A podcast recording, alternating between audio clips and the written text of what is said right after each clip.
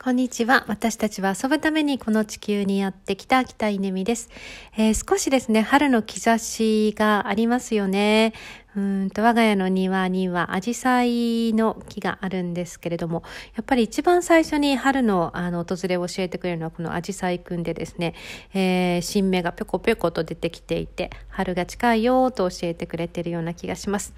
まあそんな中で今年の畑計画をですね、ちょっと考えるわけですよね。と言っても全然私は元年元年元年、毎年畑元年っていうなんかそんな感じで、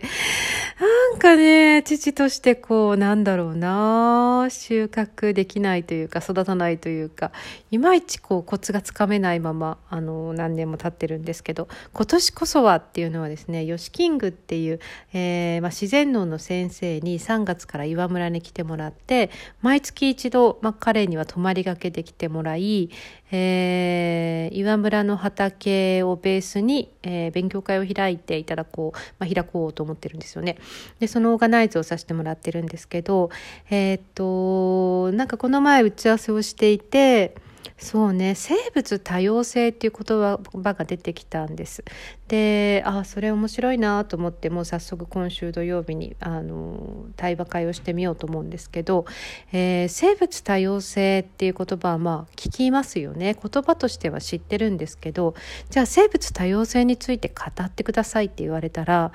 語れます？私全然語れないないろんな生物がいます ぐらいにしか。で、それはこう、つながっていますうん。でも具体的にどうつながってるの？みたいに言われたら、うん、どうつながってるんでしたっけ？みたいな。なんとも情けない感じなんですよね。で、えー、まあ、それをですね、こう、大人の、大人になっても、やっぱりそういうところね、まあ、あの、子供と一緒ですよね、学んでる内容は。学び直しましょうということで、えー、今週土曜日にお話し会をしてもらいます。で、その時に、屋久島の、まあ、森の話と、岩村の里山の話と絡めてくださいというリクエストしたんですけど、えー、っと、吉キングも私も薬中なんですね。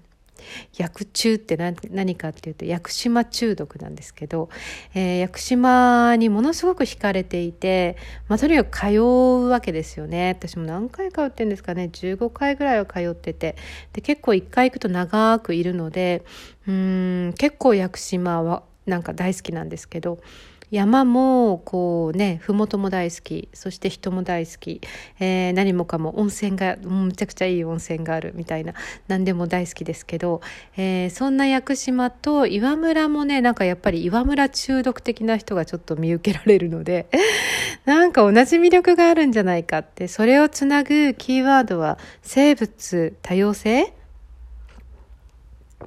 うん、生物多様性なんじゃないか。あの、岩村も本当にこう、うん、人も含めて多様性？うん、そして里山っていうのもね、あの、とっても生物多様性のこう、宝庫みたいなとこだと思うので、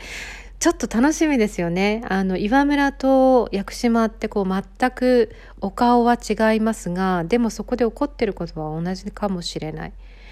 という、えー、12日の朝10時からに設定したんじゃないかなと思います。えー、土曜日、えー、よかったら遊びに来てください。